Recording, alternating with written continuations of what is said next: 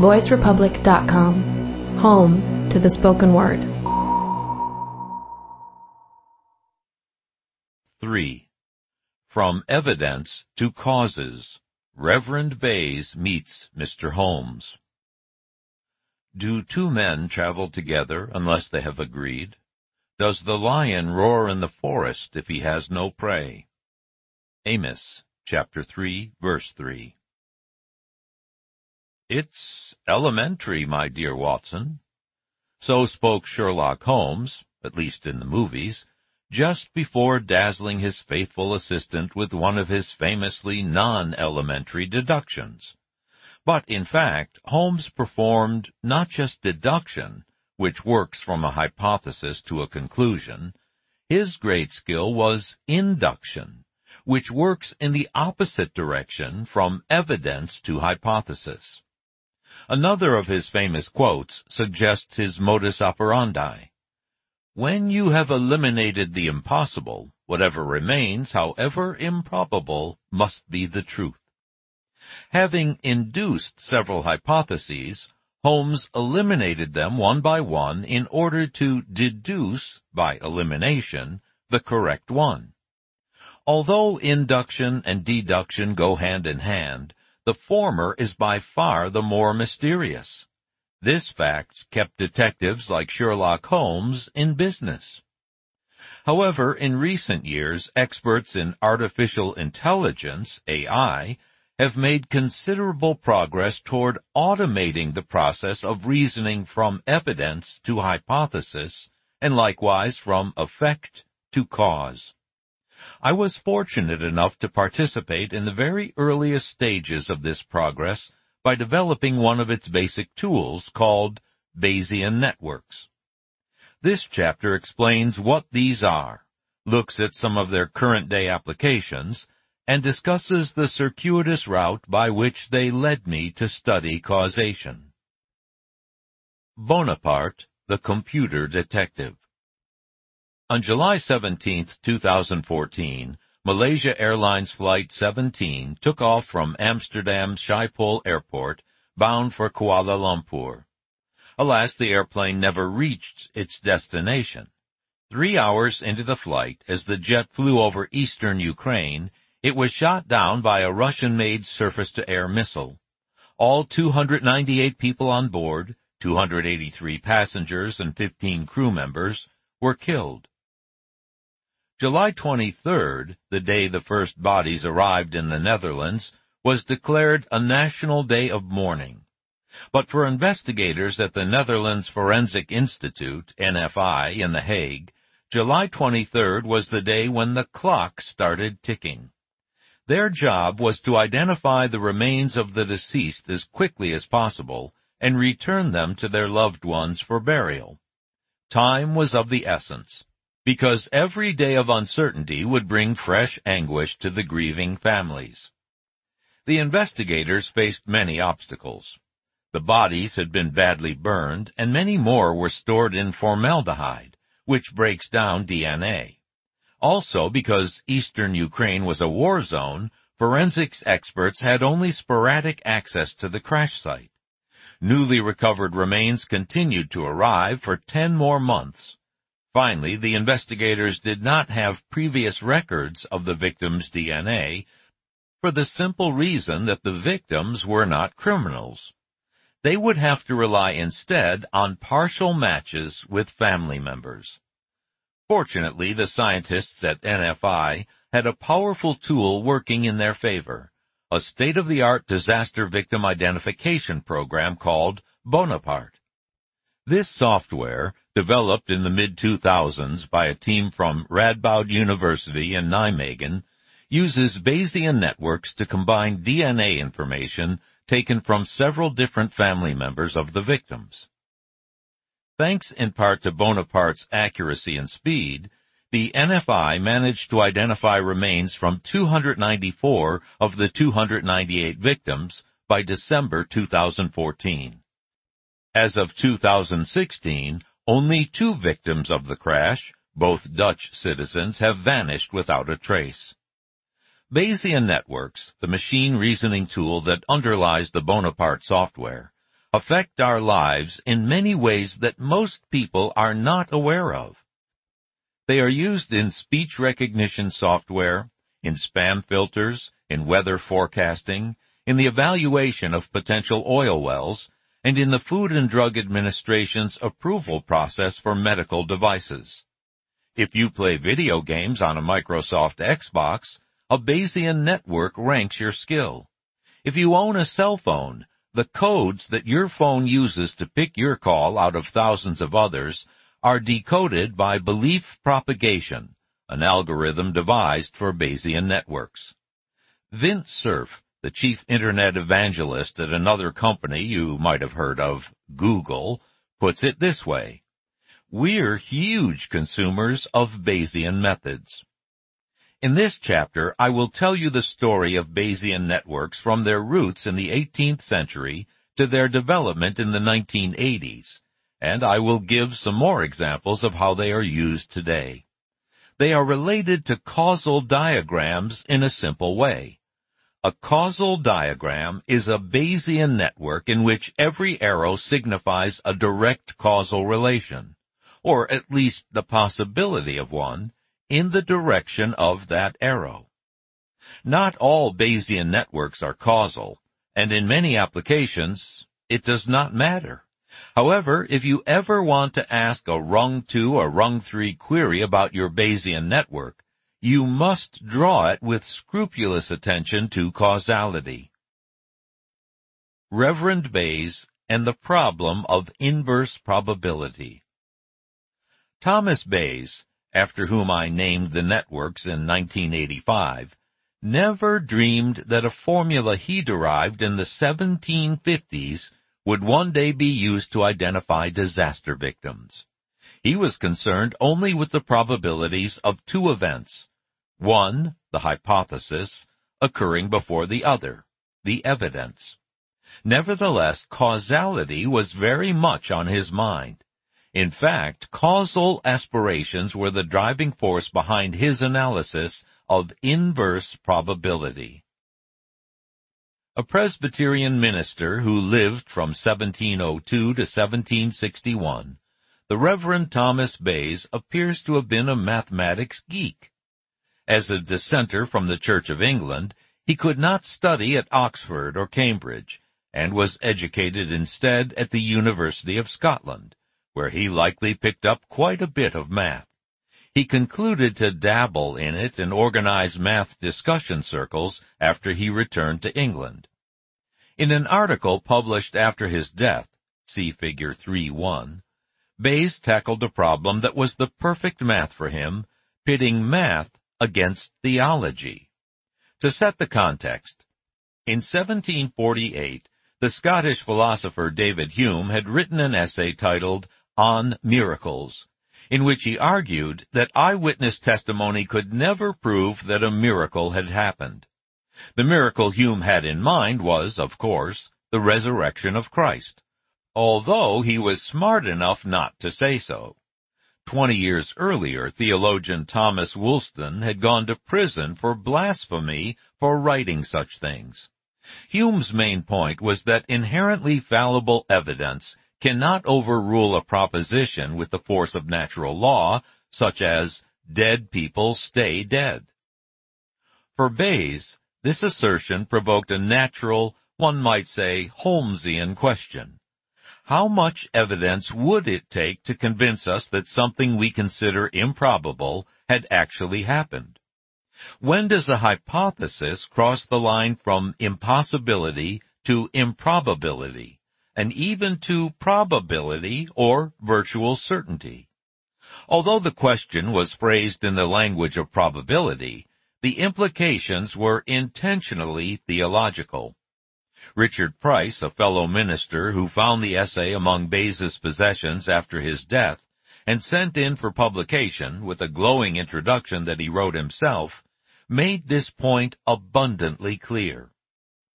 The purpose I mean is to show what reason we have for believing that there are in the constitution of things fixed laws according to which things happen, and that therefore the frame of the world must be the effect of the wisdom and power of an intelligent cause, and thus to confirm the argument taken from final causes for the existence of the deity.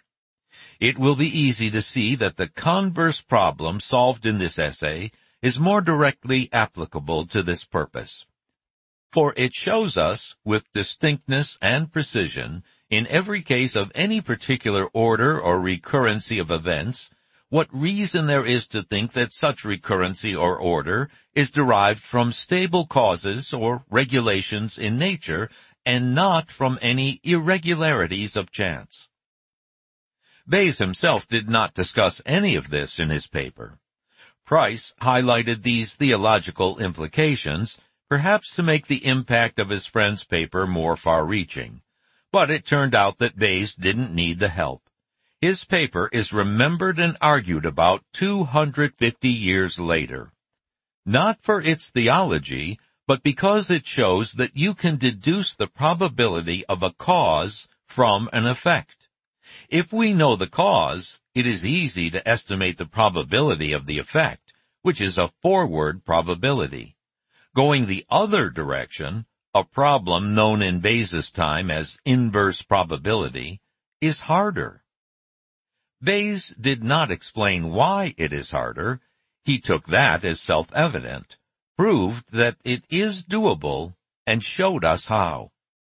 To appreciate the nature of the problem, let's look at the example he suggested himself in his posthumous paper of 1763.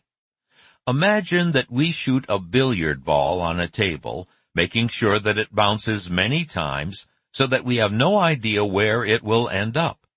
What is the probability that it will stop within X feet of the left-hand end of the table? If we know the length of the table, and it is perfectly smooth and flat, this is a very easy question. Figure 3-2, top. For example, on a 12-foot snooker table, the probability of the ball stopping within a foot of the end would be one-twelfth. On an eight-foot billiard table, the probability would be one-eighth. Our intuitive understanding of the physics tells us that, in general, if the length of the table is L feet, the probability of the ball stopping within X feet of the end is X divided by L. The longer the table length, L, the lower the probability because there are more positions competing for the honor of being the ball's resting place. On the other hand, the larger X is, the higher the probability, because it includes a larger set of stopping positions. Now, consider the inverse probability problem. We observe the final position of the ball to be X equal one foot from the end. But we are not given the length L. Figure 3-2 bottom. Reverend Bayes asked, what is the probability that the length was, say, 100 feet? Common sense tells us that L is more likely to be 50 feet than 100 feet, because the longer table makes it harder to explain why the ball ended up so close to the end. But how much more likely is it? Intuition or common sense gives us no clear guidance. Why was the forward probability of x given L so much easier to assess mentally than the probability of L given x? In this example, the asymmetry comes from the fact that L acts as the cause and X is the effect. If we observe a cause, for example, Bobby throws a ball toward a window, most of us can predict the effect. The ball will probably break the window. Human cognition works in this direction. But given the effect, the window is broken, we need much more information to deduce the cause, which boy threw the ball that broke it, or even the fact that it was broken by a ball in the first place. It takes the mind of a Sherlock Holmes to keep track of all the possible causes, Bayes set out to break this cognitive asymmetry and explain how even ordinary humans can assess inverse probabilities. To see how Bayes' method works, let's start with a simple example about customers in a tea house, for whom we have data documenting their preferences. Data, as we know from chapter 1, are totally oblivious to cause-effect asymmetries, and hence should offer us a way to resolve the inverse probability puzzle. Suppose two-thirds of the customers who come to the shop order tea, and half of the tea drinkers also order scones. What fraction of the clientele orders both tea and scones? There's no trick to this question, and I hope that the answer is almost obvious. Because half of two-thirds is one-third, it follows that one-third of the customers order both tea and scones. For a numerical illustration, suppose that we tabulate the orders of the next 12 customers who come in the door. As table 3-1 shows, two-thirds of the customers, 1, 5, 6, 7, 8, 9, 10, 12, ordered tea, and one half of those people ordered scones, 1, 5, 8, 12. So the proportion of customers who ordered both tea and scones is indeed one half times two thirds equals one third, just as we predicted prior to seeing the specific data. The starting point for Bayes' rule is to notice that we could have analyzed the data in the reverse order. That is, we could have observed that 5 twelfths of the customers, 1, 2, 5, 8, and 12, ordered scones, and 4 fifths of these, 1, 5, 8, 12, ordered tea. So the proportion of customers who ordered both tea and scones is 4 fifths times 5 twelfths equals one third. Of course, it's no coincidence that it came out the same. We were merely computing the same quantity in two different ways. The temporal order in which the customers announce their order makes no difference. To make this a general rule, we can let P, T, denote the probability that a customer orders tea, and P, S, denote the probability he orders scones.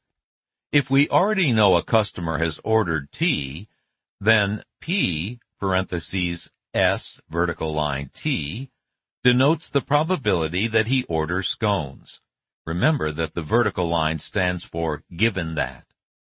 Likewise, P, parentheses, T, vertical line S, and parentheses, which is commonly read as the P of T given S, denotes the probability that he orders T given that we already know he ordered scones. Then the first calculation we did says the P of S and T equals the P of S given T times the P of T. The second calculation says the P of S and T equals the P of T given S times the P of S. Now, as Euclid said 2,300 years ago, two things that each equal a third thing also equal one another. That means it must be the case that the P of S given T times the P of T equals the P of T given S times the P of S. This innocent-looking equation came to be known as Bayes' rule. If we look carefully at what it says, we find that it offers a general solution to the inverse probability problem. It tells us that if we know the probability of S given T, the P of S given T, we ought to be able to figure out the probability of T given S, the P of T given S, assuming of course that we know the P of T and the P of S. This is perhaps the most important role of Bayes' rule in statistics we can estimate the conditional probability directly in one direction, for which our judgment is more reliable, and use mathematics to derive the conditional probability in the other direction, for which our judgment is rather hazy. The equation also plays this role in Bayesian networks. We tell the computer the forward probabilities, and the computer tells us the inverse probabilities when needed. To see how Bayes' rule works in the tea house example, suppose you didn't bother to calculate the P of T given S, and left your spreadsheet containing the data at home. However, you happen to remember that half of those who order tea also order scones, and two-thirds of the customers order tea, and five-twelfths order scones. unexpectedly your boss asks you, but what proportion of scone eaters order tea? Well, there's no need to panic because you can work it out from the other probabilities. Bayes' rule says that the P of t given S times 5 twelfths equals 1 half times 2 thirds. So your answer is the P of t given S equals 4 fifths, because 4 fifths is the only value for P of t given S that will make this equation true. We can also look at Bayes' rule as a way to update our belief in a particular hypothesis. This is extremely important to understand because a large part of human belief about future events rests on the frequency with which they or similar events have occurred in the past. Indeed, when a customer walks in the door of the restaurant, we believe, based on our past encounters with similar customers, that she probably wants tea. But if she first orders scones, we become even more certain. In fact, we might even suggest it. I presume you want tea with that? Bayes' rule simply lets us attach numbers to this reasoning process. From table 3-1, we see that the prior probability that the customer wants tea, meaning when she walks in the door before she orders anything, is two-thirds. But if the customer orders scones, now we have additional information about her that we didn't have before. The updated probability that she wants tea given that she has ordered scones, is the P of t given S equals 4 fifths. Mathematically, that's all there is to Bayes' rule. It seems almost trivial. It involves nothing more than the concept of conditional probability plus a little dose of ancient Greek logic. You might justifiably ask how such a simple gimmick could make Bayes famous and why people have argued over his rule for 250 years. After all, mathematical facts are supposed to settle controversies, not create them. Here, I must confess that in the tea house example, by deriving Bayes' rule from data, I have glossed over two profound objections, one philosophical and the other practical. The philosophical one stems from the interpretation of probabilities as a degree of belief, which we used implicitly in the tea house example. Whoever said that beliefs act, or should act, like proportions in the data? The crux of the philosophical debate is whether we can legitimately translate the expression, given that I know, into the language of probabilities. Even if we agree that the unconditional probabilities, the P of S and the P of T, and the P of S and T, reflect my degree of belief in those propositions, who says that my revised degree of belief in T should equal the ratio the P of S and T divided by the P of T as dictated by Bayes' rule? Is, given that I know T, the same as among cases where T occurred? The language of probability, expressed in symbols like the P of S, was intended to capture the concept of frequencies in games of chance. But the expression, given that I know, is epistemological and should be governed by the logic of knowledge, not that of frequencies and proportions. From the philosophical perspective, Thomas Bayes' accomplishment lies in his proposing the first formal definition of conditional probability as the ratio P of S given T equals the P of S and T divided by the P of T.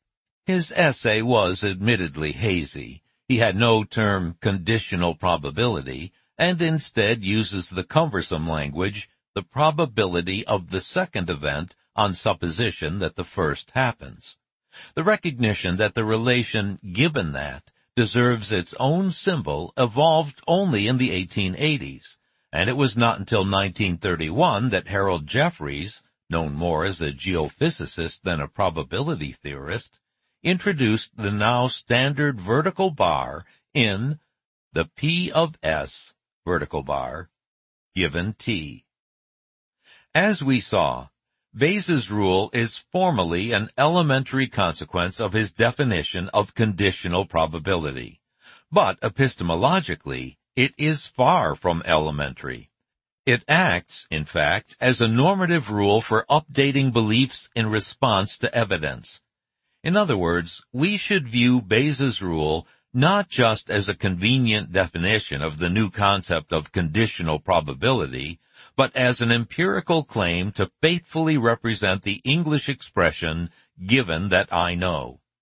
It asserts, among other things, that the belief a person attributes to S after discovering T is never lower than the degree of belief that person attributes to S and T before discovering T. Also it implies that the more surprising the evidence T, that is, the smaller probability of T is, the more convinced one should become of its cause, S. No wonder Bayes and his friend Price, as Episcopal ministers, saw this as an effective rejoinder to Hume. If T is a miracle, Christ rose from the dead, and S is a closely related hypothesis, Christ is the Son of God, our degree of belief in S is very dramatically increased if we know for a fact that T is true. The more miraculous the miracle, the more credible the hypothesis that explains its occurrence. This explains why the writers of the New Testament were so impressed by their eyewitness evidence. Now, let me discuss the practical objection to Bayes' rule, which may be even more consequential when we exit the realm of theology and enter the realm of science. If we try to apply the rule to the billiard ball puzzle, in order to find the probability of L given X, we need a quantity that is not available to us from the physics of billiard balls. We need the prior probability of the length L, which is every bit as tough to estimate as our desired the probability of L given X. Moreover, this probability will vary significantly from person to person, depending on a given individual's previous experience with tables of different lengths. A person who has never in his life seen a snooker table would be very doubtful that L could be longer than 10 feet. A person who has only seen snooker tables and never seen a billiard table would, on the other hand, give a very low prior probability to L being less than 10 feet. This variability, also known as subjectivity, is sometimes seen as a deficiency of Bayesian inference. Others regard it as a powerful advantage. It permits us to express our personal experience mathematically and combine it with data in a principled and transparent way. Bayes' rule informs our reasoning in cases where ordinary intuition fails us, or where emotion might lead us astray. We will demonstrate this power in a situation familiar to all of us. Suppose you take a medical test to see if you have a disease and it comes back positive. How likely is it that you have the disease? For specificity, let's say the disease is breast cancer and the test is a mammogram. In this example, the forward probability is the probability of a positive test, given that you have the disease. The probability of a test given the disease. This is what a doctor would call the sensitivity of the test, or its ability to correctly detect an illness. Generally, it is the same for all types of patients, because it depends only on the technical capability of the testing instrument to detect the abnormalities associated with the disease. The inverse probability is the one you surely care more about.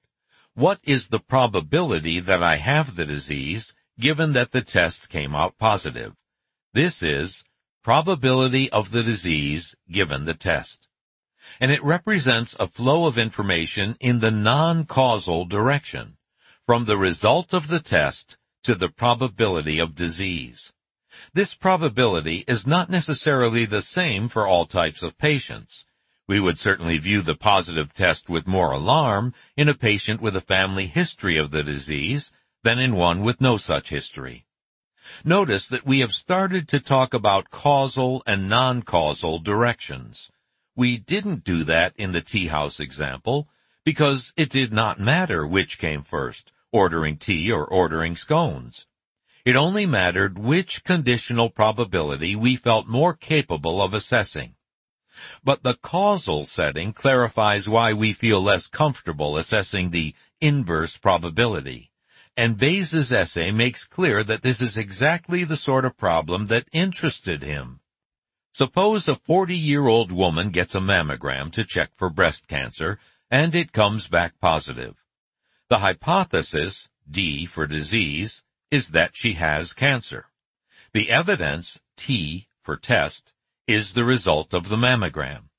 How strongly should she believe the hypothesis? Should she have surgery? We can answer these questions by rewriting Bayes' rule as follows updated probability of D equals P of D given T equals likelihood ratio times prior probability of D, where the new term likelihood ratio is given by the P of T given D divided by the P of T. It measures how much more likely the positive test is in people with the disease than in the general population. Equation 3.2 therefore tells us that the new evidence T augments the probability of D by a fixed ratio, no matter what the prior probability was. Let's do an example to see how this important concept works. For a typical 40-year-old woman, the probability of getting breast cancer in the next year is about 1 in 700. So we'll use that as our prior probability. To compute the likelihood ratio, we need to know the P of T given D and the P of T. In the medical context, the P of T given D is the sensitivity of the mammogram, the probability that it will come back positive if you have cancer. According to the Breast Cancer Surveillance Consortium, BCSC, the sensitivity of mammograms for 40-year-old women is 73%. The denominator, the P of T, is a bit trickier. A positive test, T, can come both from patients who have the disease and from patients who don't. Thus, the P of T should be a weighted average of the P of T given D, the probability of a positive test among those who have the disease, and the P of T given not D, the probability of a positive test among those who don't. The second is known as the false positive rate. According to the BCSC, the false positive rate for 40-year-old women is about 12%. Why a weighted average? Because there are many more healthy women, not D, than women with cancer, D. In fact, only one in 700 women has cancer and the other 699 do not. So the probability of a positive test for a randomly chosen woman should be much more strongly influenced by the 699 women who don't have cancer than by the one woman who does. Mathematically, we compute the weighted average as follows. The P of T equals 1 divided by 700 times 73% plus 699 divided by 700 times 12% equals 12.1%. The weights come about only because 1 in 700 women has a 73% chance of a positive test, and the other 699 have a 12% chance. Just as you might expect, the P of T came out very close to the false positive rate. Now that we know the P of T, we finally can compute the updated probability, the woman's chances of having breast cancer after the test comes back positive. The likelihood ratio is 73% divided by 12.1%, which is 6. As I said before, this is the factor by which we augment her prior probability to compute her updated probability of having cancer. Since her prior probability was 1 in 700, her updated probability is 6 times 1 divided by 700 equals 1 divided by 116. In other words, she still has less than a 1% chance of having cancer. The conclusion is startling. I think that most 40-year-old women who have a positive mammogram would be astounded to learn that they still have less than a 1% chance of having breast cancer. Figure 3-3 might make the reason easier to understand. The tiny number of true positives, that is women with breast cancer, is overwhelmed by the number of false positives. Our sense of surprise at this result comes from the common cognitive confusion between the forward probability, which is well studied and thoroughly documented, and the inverse probability, which is needed for personal decision making. The conflict between our perception and reality partially explains the outcry when the U.S. Preventive Services Task Force in 2009 recommended that 40-year-old women should not get annual mammograms. The task force understood what many women did not. A positive test at that age is way more likely to be a false alarm than to detect cancer. And many women were unnecessarily terrified and getting unnecessary treatment as a result. However, the story would be very different if our patient had a gene that put her at high risk for breast cancer, say a 1 in 20 chance within the next year. Then a positive test would increase the probability to almost 1 in 3. For a woman in this situation, the chances that the test provides life-saving information are much higher. That is why the task force continued to recommend annual mammograms for high-risk women. This example shows that the probability of disease given the test is not the same for everyone. It is context dependent. If you know that you are at high risk for a disease to begin with, Bayes' rule allows you to factor that information in. Or if you know that you are immune, you need not even bother with the test. In contrast, the probability of the test given the disease does not depend on whether you are at high risk or not. It is robust to such variations, which explains to some degree why physicians organize their knowledge and communicate with forward probabilities. The former are properties of the disease itself, its stage of progression, or the sensitivity of the detecting instruments. Hence, they remain relatively invariant to the reasons for the disease epidemic, diet, hygiene, socioeconomic status, family history. The inverse probability, the probability of the disease given the test, is sensitive to these conditions. The history-minded reader will surely wonder how Bayes handled the subjectivity of the probability of L, where L is the length of a billiard table. The answer has two parts. First, Bayes was interested not in the length of the table per se, but in its future consequences. That is, the probability that the next ball would end up at the same specified location on the table. Second, Bayes assumed that L is determined mechanically by shooting a billiard ball from a greater distance, say L asterisk. In this way, he bestowed objectivity onto the probability of L and transform the problem into one where prior probabilities are estimable from data, as we see in the tea house and cancer test examples. In many ways, Bayes' rule is a distillation of the scientific method. The textbook description of the scientific method goes something like this. 1. Formulate a hypothesis. 2. Deduce a testable consequence of the hypothesis. 3 perform an experiment and collect evidence, and four, update your belief in the hypothesis. Usually the textbooks deal with simple yes or no tests and updates. The evidence either confirms or refutes the hypothesis. But life and science are never so simple. All evidence comes with a certain amount of uncertainty. Bayes' rule tells us how to perform step four in the real world. From Bayes' rule to Bayesian networks. In the early 1980s, the field of artificial intelligence had worked itself into a cul-de-sac.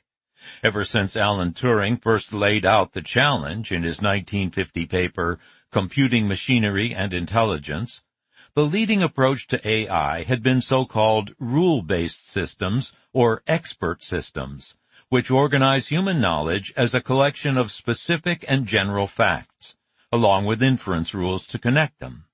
For example, Socrates is a man. Specific fact. All men are mortals. General fact. From this knowledge base, we, or an intelligent machine, can derive the fact that Socrates is a mortal, using the universal rule of inference. If all A's are B's and X is an A, then X is a B. The approach was fine in theory, but hard and fast rules can rarely capture real-life knowledge. Perhaps without realizing it, we deal with exceptions to rules and uncertainties in evidence all the time. By 1980, it was clear that expert systems struggled with making correct inferences from uncertain knowledge. The computer could not replicate the inferential process of a human expert, because the experts themselves were not able to articulate their thinking process within the language provided by the system. The late 1970s, then, were a time of ferment in the AI community over the question of how to deal with uncertainty. There was no shortage of ideas. Lotfi Zadeh of Berkeley offered fuzzy logic, in which statements are neither true nor false, but instead take a range of possible truth values. Glenn Shafer of the University of Kansas proposed belief functions, which assigned two probabilities for each fact, one indicating how likely it is to be possible, the other how likely it is to be provable.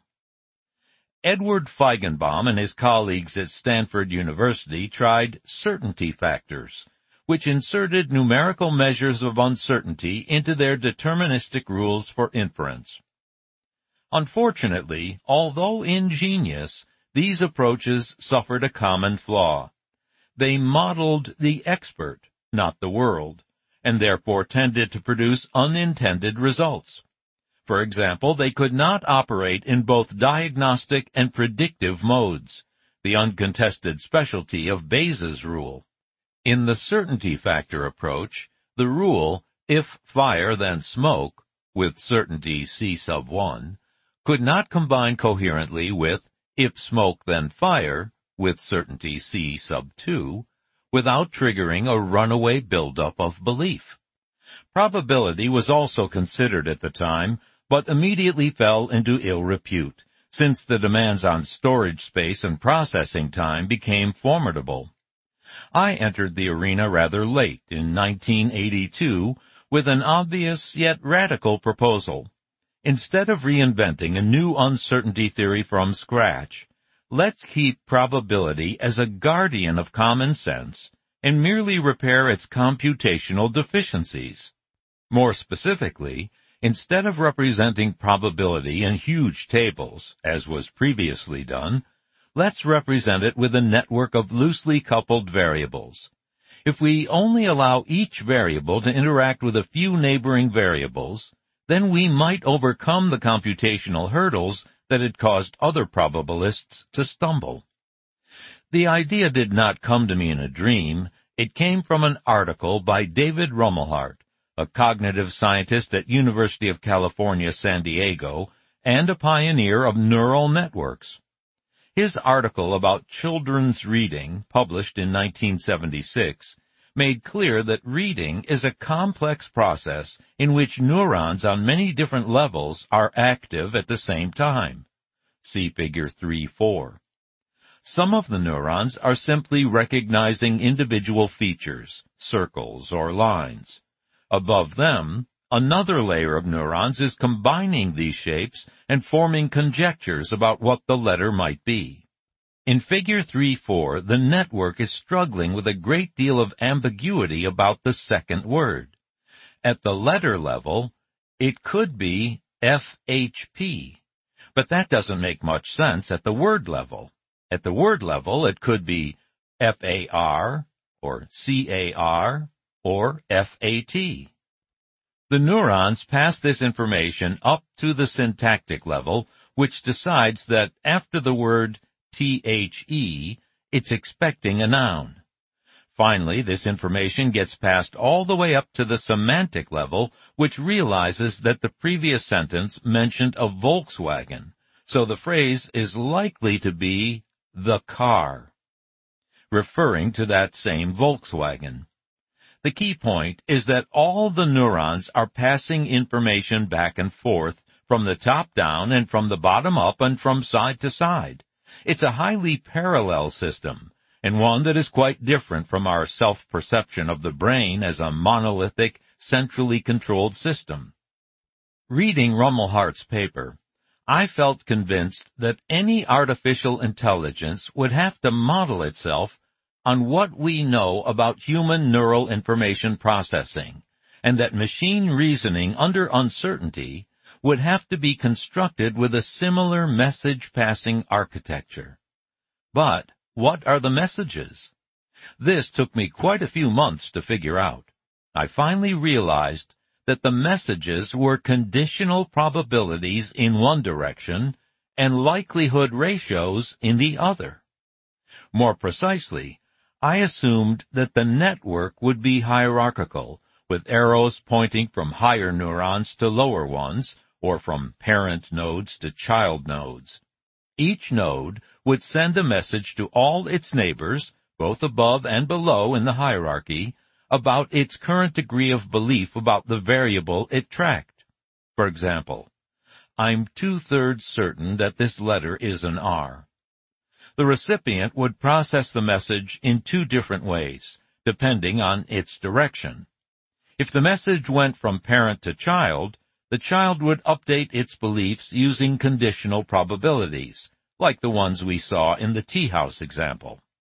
If the message went from child to parent, the parent would update its beliefs by multiplying them by a likelihood ratio, as in the mammogram example. Applying these two rules repeatedly to every node in the network is called belief propagation. In retrospect, there's nothing arbitrary or invented about these rules. They are in strict compliance with Bayes' rule. The real challenge was to ensure that no matter in what order these messages are sent out, things will settle eventually into a comfortable equilibrium. Moreover, the final equilibrium will represent the correct state of belief in the variables.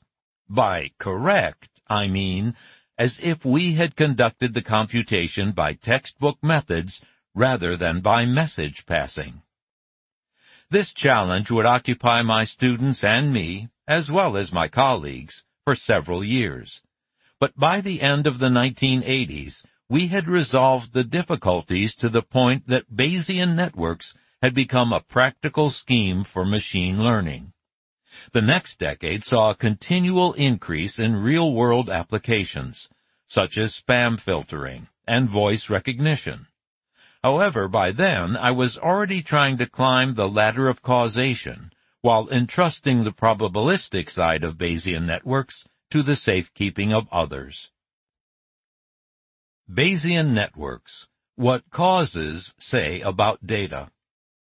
Although Bayes didn't know it, his rule for inverse probability represents the simplest Bayesian network. We have seen this network in several guises now. Tea leads to scones, disease leads to test, or more generally, hypothesis leads to evidence. Unlike the causal diagrams we will deal with throughout the book, a Bayesian network carries no assumption that the arrow has any causal meaning. The arrow merely signifies that we know the forward probability, the probability of scones given tea, or the probability of test given disease. Bayes' rule tells us how to reverse the procedure, specifically by multiplying the prior probability by a likelihood ratio. Belief propagation formally works in exactly the same way, whether the arrows are non-causal or causal. Nevertheless, you may have the intuitive feeling that we have done something more meaningful in the latter case than in the former. That is because our brains are endowed with special machinery for comprehending cause-effect relationships, such as cancer and mammograms. Not so for mere associations, such as tea and scones. The next step after a two-node network with one link is, of course, a three-node network with two links, which I will call a junction. These are the building blocks of all Bayesian networks, and causal networks as well. There are three basic types of junctions, with the help of which we can characterize any pattern of arrows in the network. 1. A points to B points to C. This junction is the simplest example of a chain or of mediation. In science, one often thinks of B as the mechanism or mediator that transmits the effect of A to C. A familiar example is fire to smoke to alarm. Although we call them fire alarms, they are really smoke alarms. The fire by itself does not set off an alarm, so there is no direct arrow from fire to alarm. Nor does the fire set off the alarm through any other variable such as heat. It works only by releasing smoke molecules in the air. If we disable that link in the chain, for instance by sucking all the smoke molecules away with a fume hood, then there will be no alarm. This observation leads to an important conceptual point about chains. The mediator B screens off information about A from C, and vice versa. This was first pointed out by Hans Reichenbach, a German-American philosopher of science. For example, once we know the value of smoke, learning about fire does not give us any reason to raise or lower our belief in alarm. This stability of belief is a rung one concept. Hence, it should also be seen in the data when it is available. Suppose we had a database of all the instances when there was fire, when there was smoke, or when the alarm went off. If we looked at only the rows where smoke equals 1, we would expect alarm equals 1 every time, regardless of whether fire equals 0 or fire equals 1. This screening off pattern still holds if the effect is not deterministic. For example, imagine a faulty alarm system that fails to respond correctly 5% of the time. If we look only at the rows where smoke equals 1, we will find that the probability of alarm equals 1 is the same, 95%, regardless of whether fire equals 0 or fire equals 1. The process of looking only at rows in the table where smoke equals 1 is called conditioning on a variable. Likewise, we say that fire and alarm are conditionally independent, given the value of smoke. This is important to know if you are programming a machine to update its beliefs. Conditional independence gives the machine a license to focus on the relevant information and disregard the rest. We all need this kind of license in our everyday thinking, or else we will spend all our time chasing false signals. But how do we decide which information to disregard when every new piece of information changes the boundary between the relevant and the irrelevant. For humans, this understanding comes naturally. Even three-year-old toddlers understand the screening off effect, though they don't have a name for it. Their instinct must have come from some mental representation, possibly resembling a causal diagram. But machines do not have this instinct which is one reason that we equip them with causal diagrams. 2. B points to A and to C. This kind of junction is called a fork, and B is often called a common cause or confounder of A and C. A confounder will make A and C statistically correlated even though there is no direct causal link between them. A good example, due to David Freedman, is age of child points to both shoe size and reading ability. Children with larger shoes tend to read at a higher level. But the relationship is not one of cause and effect. Giving a child larger shoes won't make him read better. Instead, both variables are explained by a third, which is the child's age. Older children have larger shoes, and they are also more advanced readers. We can eliminate this spurious correlation, as Karl Pearson and George Udny Yule called it, by conditioning on the child's age. For instance, if we look only at seven-year-olds, we expect to see no relationship between shoe size and reading ability. As in the case of chain junctions, A and C are conditionally independent given B. Before we go on to our third junction, we need to add a word of clarification. The conditional independences I have just mentioned are exhibited whenever we look at these junctions in isolation. If additional causal paths surround them, these paths need also be taken into account. The miracle of Bayesian networks lies in the fact that the three kinds of junctions we are now describing in isolation are sufficient for reading off all the independencies implied by a Bayesian network, regardless of how complicated. 3. A points to B and C points to B. This is the most fascinating junction called a collider. Felix Elwert and Chris Winship have illustrated this junction using three features of Hollywood actors. Talent points to celebrity, and beauty points to celebrity. Here we are asserting that both talent and beauty contribute to an actor's success. But beauty and talent are completely unrelated to one another in the general population. We will now see that this collider pattern works in exactly the opposite way from chains or forks when we condition on the variable in the middle. If A and C are independent to begin with, conditioning on B will make them dependent. For example, if we look only at famous actors, in other words, we observe the variable celebrity equals 1, we will see a negative correlation between talent and beauty. Finding out that a celebrity is unattractive increases our belief that he or she is talented. This negative correlation is sometimes called collider bias or the explain away effect. For simplicity, suppose that you don't need both talent and beauty to be a celebrity. One is sufficient. Then, if celebrity A is a particularly good actor, that explains away his success, and he doesn't need to be any more beautiful than the average person. On the other hand, if celebrity B is a really bad actor, then the only way to explain his success is his good looks. So, given the outcome, celebrity equals one, talent and beauty are inversely related, even though they are not related in the population as a whole.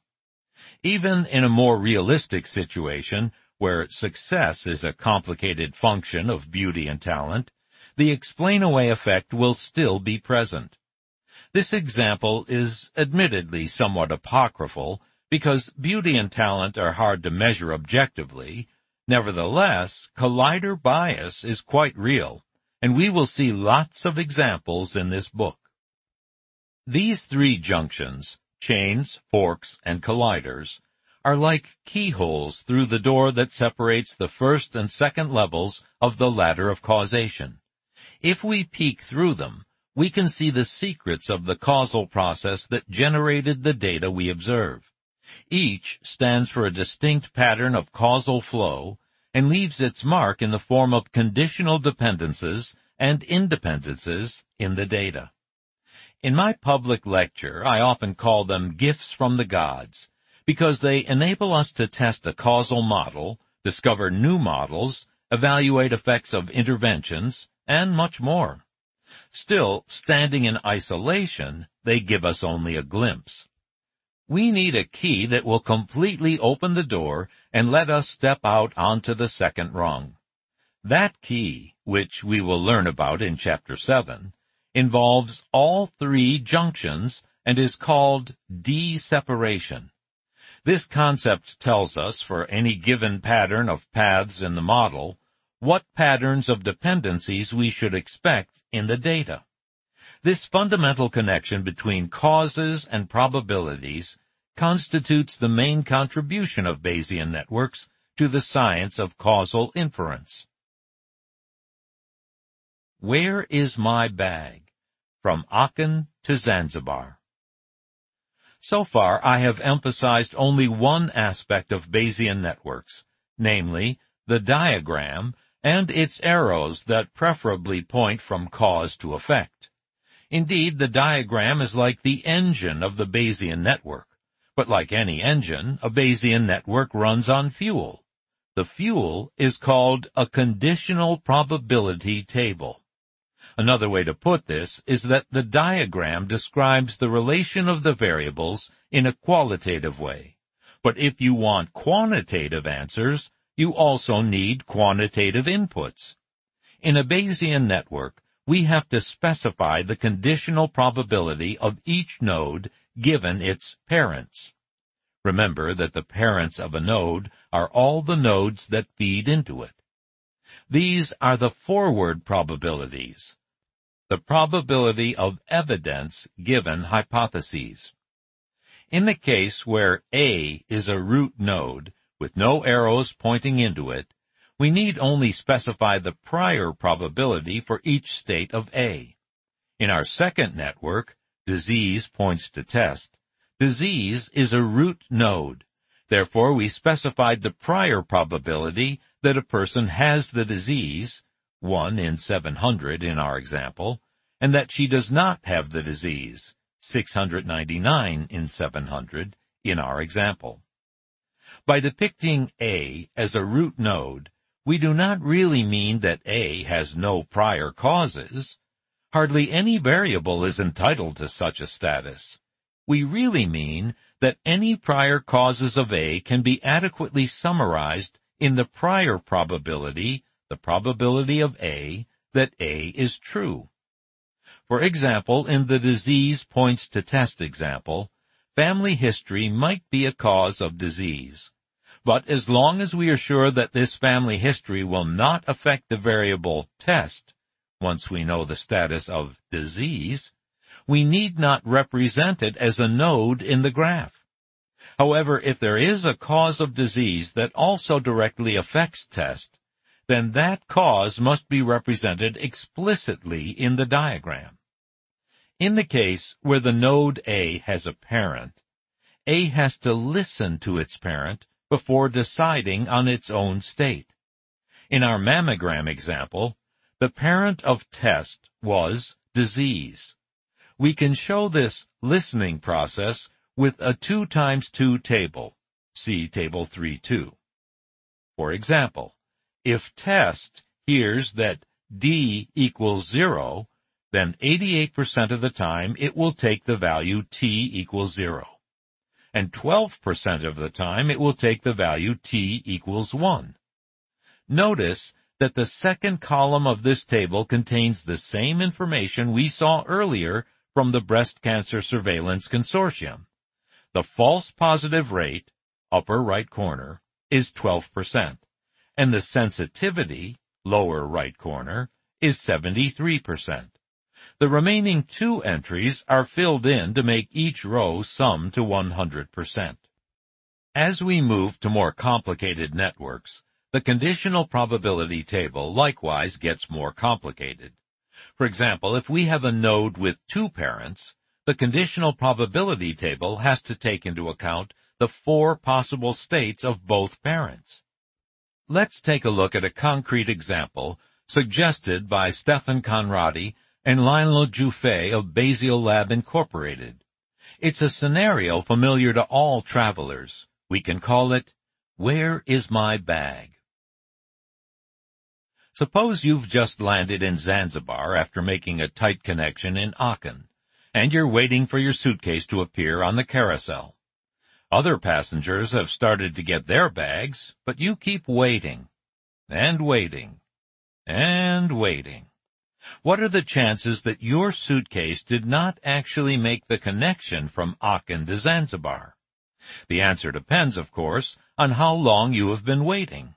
If the bags have just started to show up on the carousel, perhaps you should be patient and wait a little bit longer. If you've been waiting a long time, then things are looking bad. We can quantify these anxieties by setting up a causal diagram. Figure 3-5. This diagram reflects the intuitive idea that there are two causes for the appearance of any bag on the carousel. First, it had to be on the plane to begin with. Otherwise, it will certainly never appear on the carousel. Second, the presence of the bag on the carousel becomes more likely as time passes, provided it was actually on the plane. To turn the causal diagram into a Bayesian network, we have to specify the conditional probability tables. Let's say that all the bags at Zanzibar Airport get unloaded within 10 minutes. They're very efficient at Zanzibar. Let's also suppose that the probability your bag made the connection, the probability of bag on plane equals true, is 50%. I apologize if this offends anybody who works at the Aachen airport, I'm only following Conrady and Jouffe's example. Personally, I would prefer to assume a higher prior probability like 95%. The real workhorse of this Bayesian network is the conditional probability table for bag on carousel. See table 3.3. This table, though large, should be easy to understand. The first 11 rows say that if your bag didn't make it onto the plane, bag on plane equals false, then no matter how much time has elapsed, it won't be on the carousel. Carousel equals false. That is, the probability of carousel equals false given bag on plane equals false is 100%. That is the meaning of the 100s in the first 11 rows. The other 11 rows say that the bags are unloaded from the plane at a steady rate. If your bag is indeed on the plane, there is a 10% probability it will be unloaded in the first minute, a 10% probability in the second minute, and so forth. For example, after five minutes, there is a 50% probability it has been unloaded. So we see a 50 for probability of carousel equals true given bag on plane equals true, given time equals 5.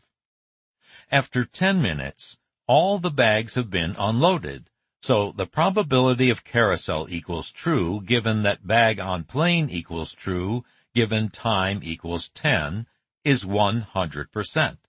Thus, we see a 100 in the last entry of the table. The most interesting thing to do with this Bayesian network as with most Bayesian networks, is to solve the inverse probability problem. If X minutes have passed and I still haven't gotten my bag, what is the probability that it was on the plane? Bayes' rule automates this computation and reveals an interesting pattern. After one minute, there is still a 47% chance that it was on the plane. Remember that our prior assumption was a 50% probability. After five minutes, the probability drops to 33%. After 10 minutes, of course, it drops to zero.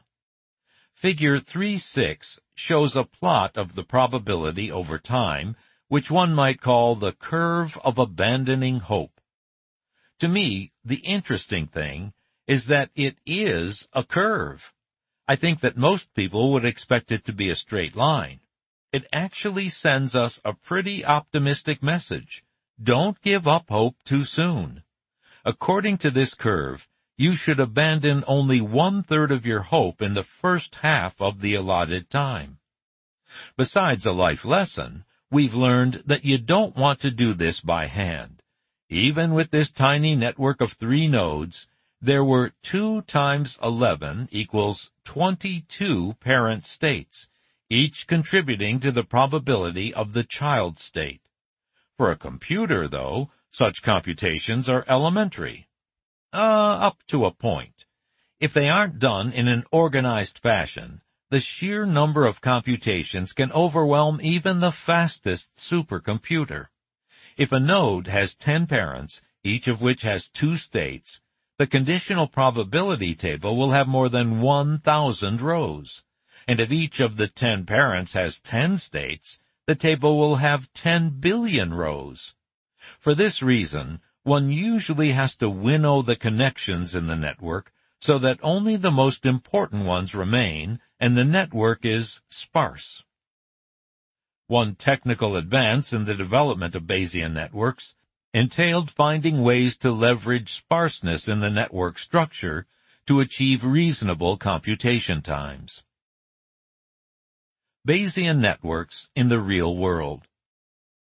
Bayesian networks are by now a mature technology, and you can buy off-the-shelf Bayesian network software from several companies.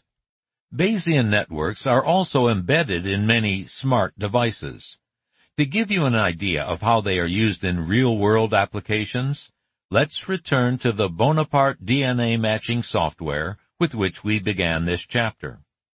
The Netherlands Forensic Institute uses Bonaparte every day, mostly for missing persons cases, criminal investigations, and immigration cases. Applicants for asylum must prove that they have 15 family members in the Netherlands. However, the Bayesian network does its most impressive work after a massive disaster, such as the crash of Malaysia Airlines Flight 17. Few, if any of the victims of the plane crash could be identified by comparing DNA from the wreckage to DNA in a central database. The next best thing to do was to ask family members to provide DNA swabs and look for partial matches to the DNA of the victims. Conventional, non-Bayesian methods can do this and have been instrumental in solving a number of cold cases in the Netherlands, the United States, and elsewhere. For example, a simple formula called the paternity index or the sibling index can estimate the likelihood that the unidentified DNA comes from the father or the brother of the person whose DNA was tested. However, these indices are inherently limited because they work for only one specified relation and only for close relations. The idea behind Bonaparte is to make it possible to use DNA information from more distant relatives or from multiple relatives. Bonaparte does this by converting the pedigree of the family, see figure 3.7, into a Bayesian network. In figure 3.8, we see how Bonaparte converts one small piece of a pedigree to a causal Bayesian network. The central problem is that the genotype of an individual, detected in a DNA test, contains a contribution from both the father and the mother but we cannot tell which part is which. Thus these two contributions, called alleles, have to be treated as hidden, unmeasurable variables in the Bayesian network. Part of Bonaparte's job is to infer the probability of the cause, the victim's gene for blue eyes came from his father, from the evidence. For example, he has a blue-eyed gene and a black-eyed gene. The cousins on the father's side have blue eyes, but his cousins on the mother's side have black eyes. This is an inverse probability problem, just what Bayes' rule was invented for. Once the Bayesian network is set up, the final step is to input the victim's DNA and compute the likelihood that it fits into a specific slot in the pedigree. This is done by belief propagation with Bayes' rule. The network begins with a particular degree of belief in each possible statement about the nodes in the network, such as, this person's paternal allele for eye color is blue. As new evidence is entered into the network, at any place in the network, the degrees of belief at every node up and down the network will change in a cascading fashion. Thus, for example, once we find out that a given sample is a likely match for one person in the pedigree, we can propagate that information up and down the network. In this way, Bonaparte not only learns from the living family member's DNA, but also from the identifications it has already made. This example vividly illustrates a number of advantages of Bayesian networks. Once the network is set up, the investigator does not need to intervene to tell it how to evaluate a new piece of data. The updating can be done very quickly. Bayesian networks are especially good for programming on a distributed computer. The network is integrative, which means that it reacts as a whole to any new information. That's why even DNA from an aunt or a second cousin can help identify the victim. Bayesian networks are almost like a living organic tissue, which is no accident because this is precisely the picture I had in mind when I was struggling to make them work. I wanted Bayesian networks to operate like the neurons of a human brain. You touch one neuron, and the entire network responds by propagating the information to every other neuron in the system. The transparency of Bayesian networks distinguishes them from most other approaches to machine learning, which tend to produce inscrutable black boxes. In a Bayesian network, you can follow every step and understand how and why each piece of evidence changed the network's beliefs. As elegant as Bonaparte is, it's worth noting one feature it does not yet incorporate, human intuition. Once it has finished the analysis, it provides the NFI's experts with a ranking of the most likely identifications for each DNA sample and a likelihood ratio for each. The investigators are then free to combine the DNA evidence with other physical evidence recovered from the crash site, as well as their intuition, to make their final determinations. At present, no identifications are made by the computer acting alone. One goal of causal inference is to create a smoother human-machine interface which might allow the investigator's intuition to join the belief propagation dance. This example of DNA identification with Bonaparte only scratches the surface of the applications of Bayesian networks to genomics. However, I would like to move on to a second application that has become ubiquitous in today's society. In fact, there's a very good chance that you have a Bayesian network in your pocket right now. It's called a cell phone, every one of which uses error correction algorithms based on belief propagation. To begin at the beginning, when you talk into a phone, it converts your beautiful voice into a string of ones and zeros called bits and transmits these using a radio signal. Unfortunately, no radio signal is received with perfect fidelity. As the signal makes its way to the cell tower and then to your friend's phone, some random bits will flip from 0 to 1 or vice versa. To correct these errors, we can add redundant information.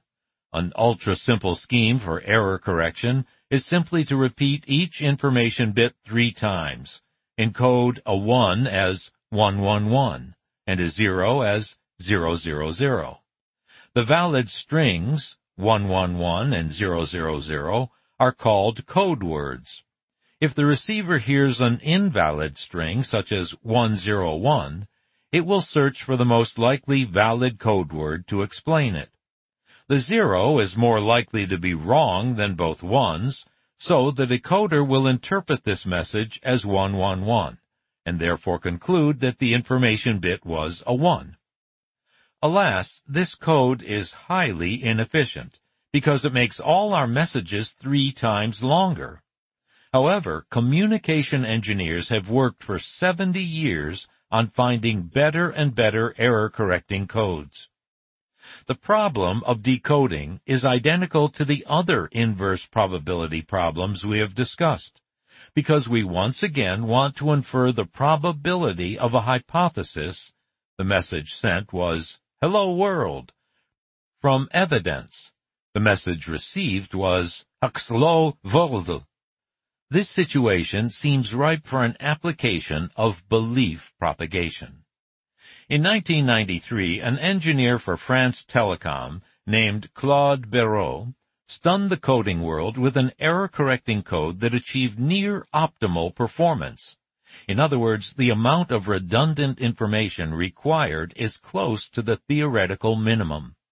His idea called a turbo code can be best illustrated by representing it with a Bayesian network. Figure 39a shows how a traditional code works. The information bits, which you speak into the phone, are shown in the first row. They are encoded, using any code you like, call it code A, into code words, second row, which are then received with some errors, third row. This diagram is a Bayesian network, and we can use belief propagation to infer from the received bits what the information bits were. However, this would not in any way improve on code A. Berrou's brilliant idea was to encode each message twice, once directly and once after scrambling the message. This results in the creation of two separate code words and the receipt of two noisy messages. Figure 39b. There is no known formula for directly decoding such a dual message, but Berrou showed empirically that if you apply the belief propagation formulas on Bayesian networks repeatedly, two amazing things happen. Most of the time, and by this I mean something like 99.999% of the time, you get the correct information bits. Not only that, you can use much shorter code words. To put it simply, two copies of code A are way better than one. This capsule history is correct, except for one thing. Berrou did not know that he was working with Bayesian networks. He had simply discovered the belief propagation algorithm himself. It wasn't until five years later that David MacKay of Cambridge realized that it was the same algorithm that he had been enjoying in the late 1980s while playing with Bayesian networks. This placed Berrou's algorithm in a familiar theoretical context and allowed information theorists to sharpen their understanding of its performance. In fact, another engineer, Robert Gallager of the Massachusetts Institute of Technology, had discovered a code that used belief propagation, though not called by that name, way back in 1960, so long ago that MacKay describes his code as almost clairvoyant. In any event, it was too far ahead of its time. Gallager needed thousands of processors on a chip passing messages back and forth about their degree of belief that a particular information bit was a 1 or a 0. In 1960, this was impossible, and his code was virtually forgotten until MacKay rediscovered it in 1998. Today, it is in every cell phone. By any measure, turbo codes have been a staggering success. Before the turbo revolution, 2G cell phones used soft decoding, that is, probabilities, but not belief propagation. 3G cell phones used Berrou's turbo codes, and 4G phones used Gallager's turbo-like codes. From the consumer's point of view, this means that your cell phone uses less energy and the battery lasts longer because coding and decoding are your cell phone's most energy-intensive processes. Also, better codes mean that you do not have to be as close to a cell tower to get high-quality transmission. In other words, Bayesian networks enabled phone manufacturers to deliver on their promise, more bars in more places. From Bayesian networks to causal diagrams. After a chapter devoted to Bayesian networks, you might wonder how they relate to the rest of this book, and in particular to causal diagrams, the kind we met in chapter 1. Of course, I have discussed them in such detail in part because they were my personal route into causality, but more importantly, from both a theoretical and practical point of view, Bayesian networks hold the key that enables causal diagrams to interface with data all the probabilistic properties of Bayesian networks, including the junctions we discussed earlier in this chapter, and the belief propagation algorithms that were developed for them, remain valid in causal diagrams. They are in fact indispensable for understanding causal inference. The main differences between Bayesian networks and causal diagrams lie in how they are constructed and the uses to which they are put. A Bayesian network is literally nothing more than a compact representation of a huge probability table. The arrows mean only that the probabilities of child nodes are related to the values of parent nodes by a certain formula, the conditional probability tables, and that this relation is sufficient. That is, knowing additional ancestors of the child will not change the formula. Likewise, a missing arrow between any two nodes means that they are independent, once we know the values of their parents. We saw a simple version of this statement earlier when we discussed the screening off effect in chains and links. In a chain, A leads to B leads to C, the missing arrow between A and C means that A and C are independent once we know the values of their parents. Because A has no parents, and the only parent of C is B, it follows that A and C are independent once we know the value of B, which agrees with what we said before. If, however, the same diagram has been constructed as a causal diagram, then both the thinking that goes into the construction and the interpretation of the final diagram change. In the construction phase, we need to examine each variable, say C, and ask ourselves which other variables it listens to before choosing its value. The chain structure, A leads to B leads to C, means that B listens to A only, C listens to B only, and A listens to no one. That is, it is determined by external forces that are not part of our model. This listening metaphor encapsulates the entire knowledge that a causal network conveys. The rest can be derived, sometimes by leveraging data. Note that if we reverse the order of arrows in the chain, thus obtaining C leads to B, B leads to A, the causal reading of the structure will change drastically, but the independence conditions will remain the same. The missing arrow between A and C will still mean that A and C are independent once we know the value of B, as in the original chain. This has two enormously important implications. First, it tells us that causal assumptions cannot be invented at our whim. They are subject to the scrutiny of data and can be falsified. For instance, if the observed data do not show A and C to be independent, conditional on B, then we can safely conclude that the chain model is incompatible with the data and needs to be discarded or repaired. Second, the graphical properties of the diagram dictate which causal models can be distinguished by data and which will forever remain indistinguishable no matter how large the data. For example, we cannot distinguish the fork B leads to A and B leads to C from the chain, A leads to B and B leads to C, by data alone, because the two diagrams imply the same independence conditions. Another convenient way of thinking about the causal model is in terms of hypothetical experiments. Each arrow can be thought of as a statement about the outcome of a hypothetical experiment. An arrow from A to C means that if we could wiggle only A, then we would expect to see a change in the probability of C.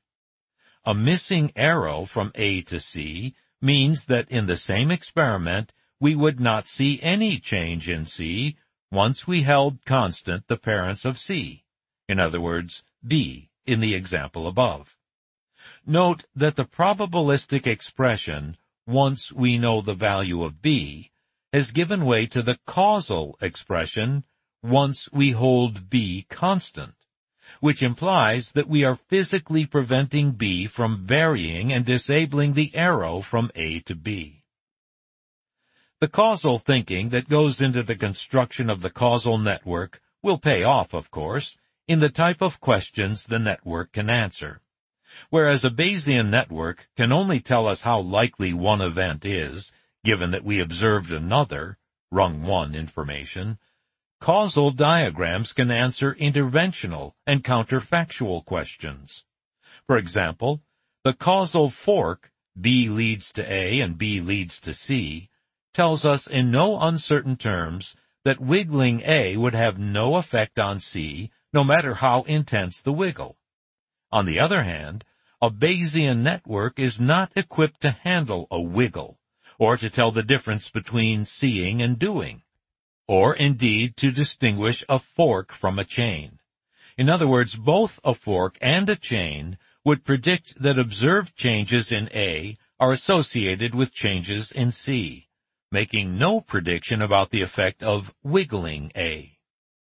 Now we come to the second and perhaps more important impact of Bayesian networks on causal inference.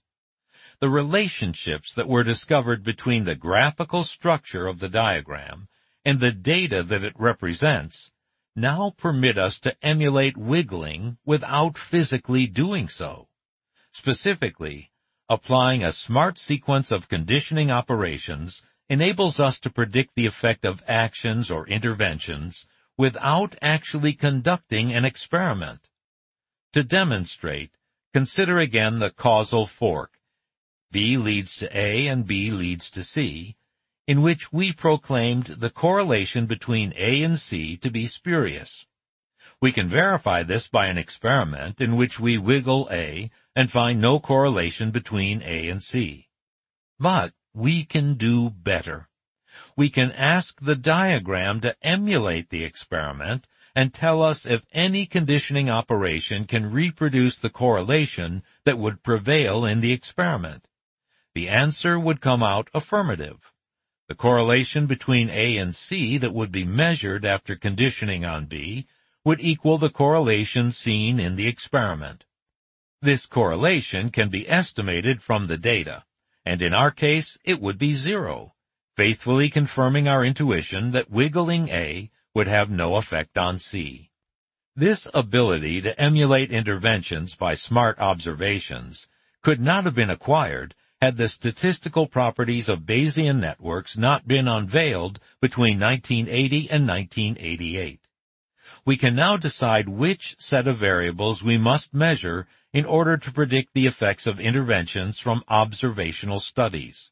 We can also answer why questions. For example, someone may ask why wiggling A makes C vary. Is it really the direct effect of A, or is it the effect of a mediating variable B? If both, can we assess what portion of the effect is mediated by B?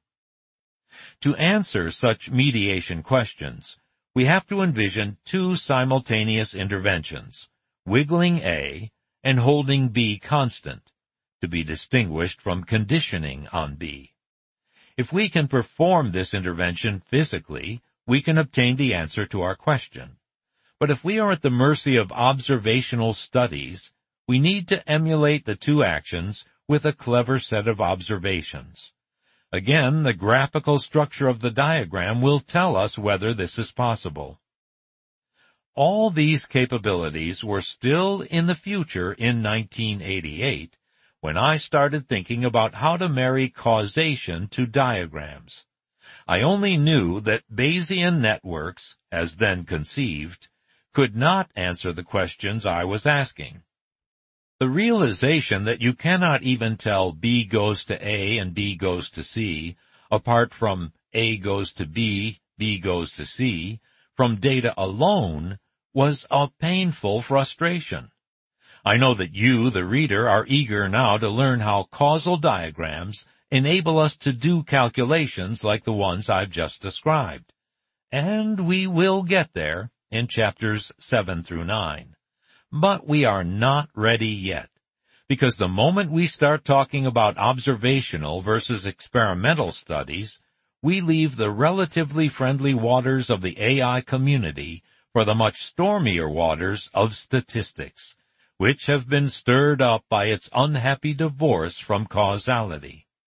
In retrospect, fighting for the acceptance of Bayesian networks in AI was a picnic, no, a luxury cruise, compared with the fight I had to wage for causal diagrams.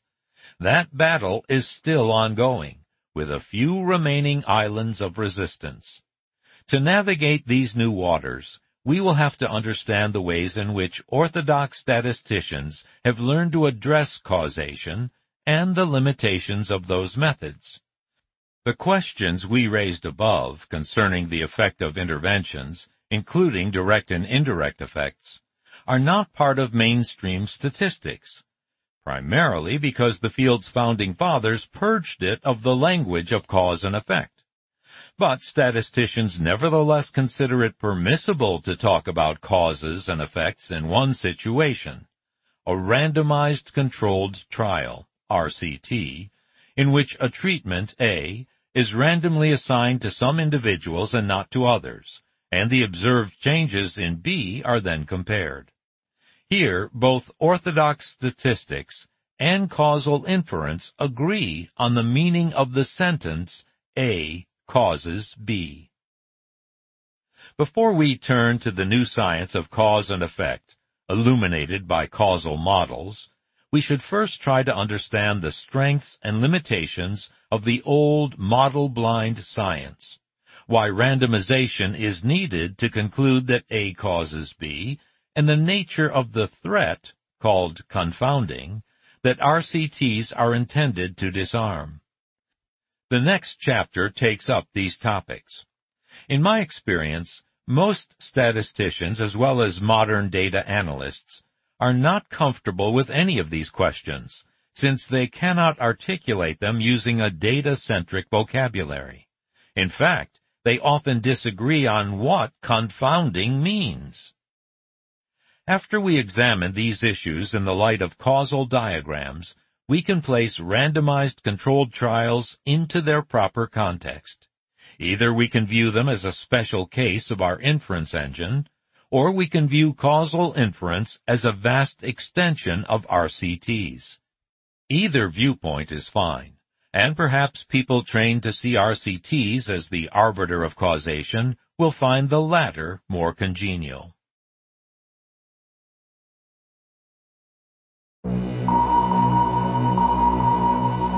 VoiceRepublic.com, home to the spoken word.